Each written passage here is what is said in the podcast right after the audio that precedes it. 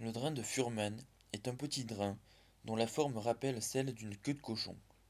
Il est indiqué lors des drainages des pneumothorax spontanés du sujet jeune. Son efficacité et la facilité de sa pose en font un outil très utile dans la pratique pneumologique quotidienne.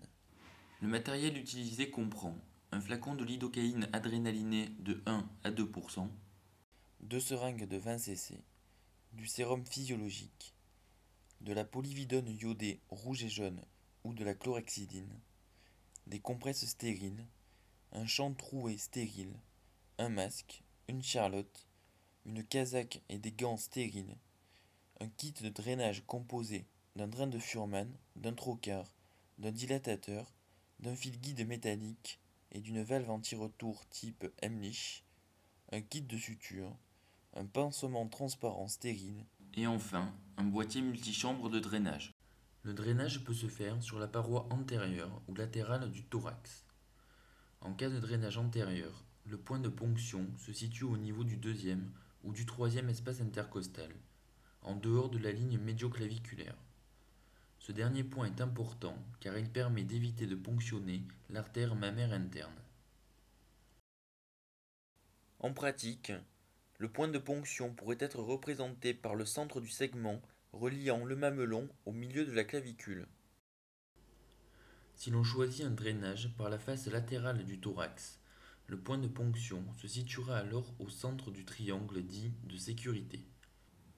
Celui-ci est délimité en bas par le cinquième espace intercostal qui, chez l'homme, passe au niveau du mamelon, en avant par le bord externe du muscle grand pectoral et en arrière par la ligne passant par le bord antérieur du muscle grand dorsal. Comme nous l'avons dit, le point de ponction se situera au centre du triangle de sécurité. Nous avons pris ici l'exemple d'un jeune homme ayant présenté un pneumothorax spontané gauche. La voie antérieure a été utilisée. Le patient peut être en position demi-assise, assise ou en décubitus latéral du côté sain. Le geste est réalisé dans des conditions d'asepsie strictes. L'opérateur est en tenue chirurgicale. Masque, charlotte, casaque et gants stériles. On procède tout d'abord à une désinfection large de la région à drainer. La chlorhexidine ou la polyvidone iodée, comme vous le voyez ici, sont les antiseptiques les plus fréquemment utilisés en pratique. Le champ stérile troué est alors disposé sur le patient de sorte que seule la zone de ponction reste découverte. On procède alors à l'anesthésie locale de la totalité du trajet de drainage. Compte tenu des risques de troubles du rythme en cas d'injection vasculaire de lidocaïne, il est nécessaire de toujours vérifier de ne pas être dans un vaisseau avant l'injection de l'anesthésique. Pour cela, il suffira tout simplement de tirer sur le piston de la seringue avant l'injection. On poursuivra l'anesthésie jusqu'à voir apparaître dans la seringue un bullage franc signant l'arrivée de l'aiguille dans le pneumothorax.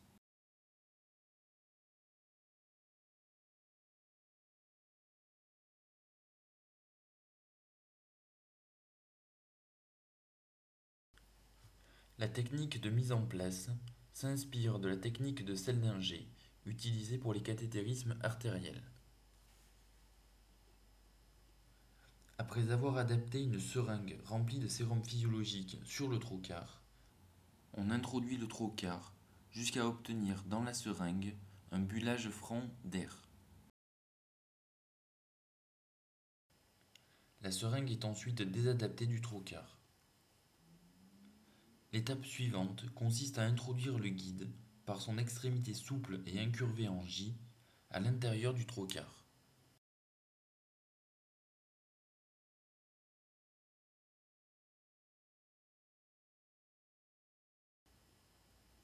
Une fois le guide inséré dans la cavité pleurale, on retire le trocar en appliquant sur le point de ponction une compresse stérile.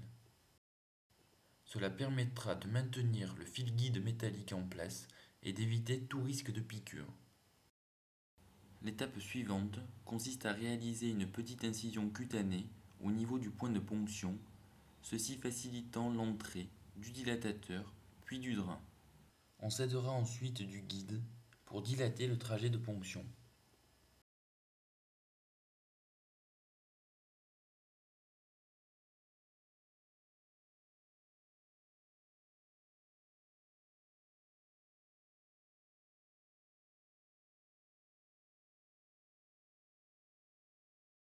Après avoir retiré le diasateur, on introduira le drain de Furman en laissant à l'extérieur l'équivalent de 5 à 7 travers de doigts.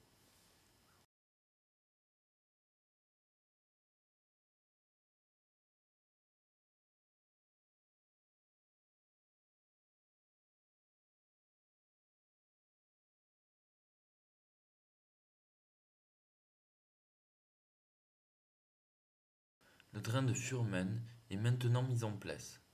Reste enfin à retirer le fil guide métallique.